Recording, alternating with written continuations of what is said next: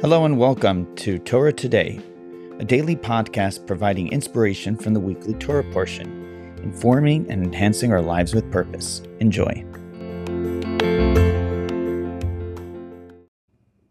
This podcast is dedicated to our brothers and sisters in the land of Israel and around the world, and to the success of the IDF Tzahal in their holy work.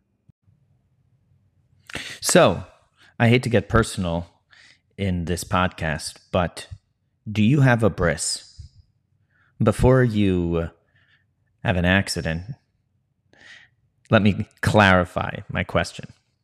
We often think of the word bris associated with the circumcision, uh, an important moment in a young boy's life and a critical passage of entry into the Jewish people, the Jewish community for every little boy, and generally observed on the eighth day after our birth.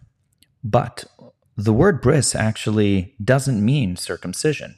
The Hebrew word for circumcision is milah. The word bris means covenant, and it is taken from this week's Torah portion, today's Aliyah, today's reading, where God tells Abraham, or at the time Abram, before his name has been changed, that I am going to have a special covenant with you and with your descendants.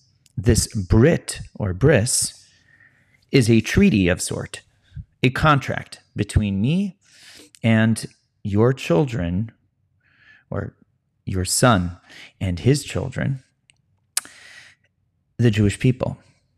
And what does it say in that contract? That the Jewish people, your descendants, will experience great pain and suffering.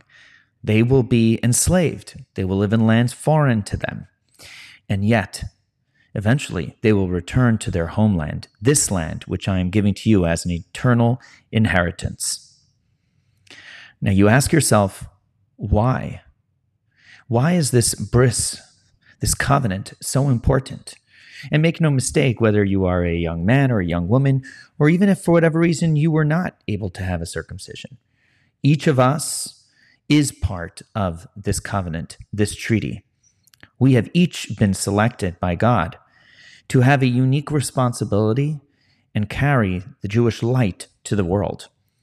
But as part of that responsibility comes challenge, an obstacle, and we know that the Jewish people have experienced that in spades throughout history. And yet, we also know that God tells us that we will return to our homeland in Israel. And so, just as we've experienced the first part, we know that the second part is soon to come as well.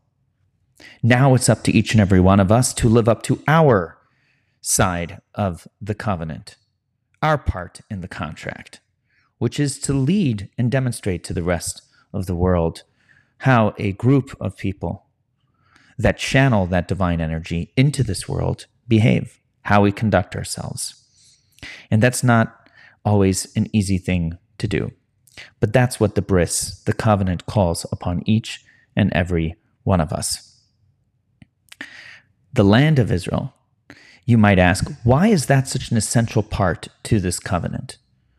Why couldn't God simply tell Abraham that I'm going to select your descendants to carry my light to the world, and wherever they are, they can accomplish and achieve that mission? What is so essential in our connection to the land of Israel that makes it an integral part of the Jewish destiny?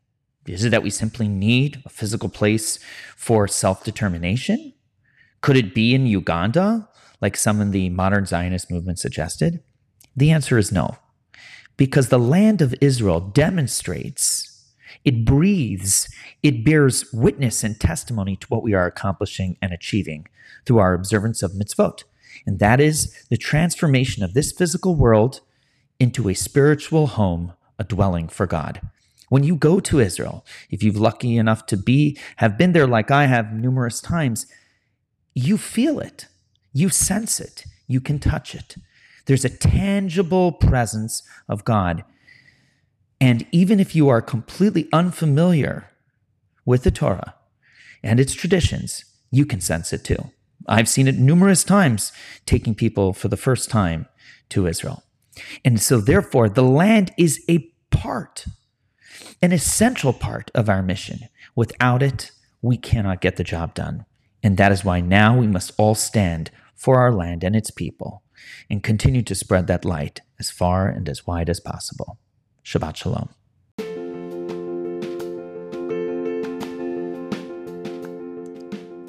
Thank you for listening to Torah today. If you would like to dedicate or sponsor a particular podcast, please email askmendy at gmail.com. Thanks for listening and have a wonderful day.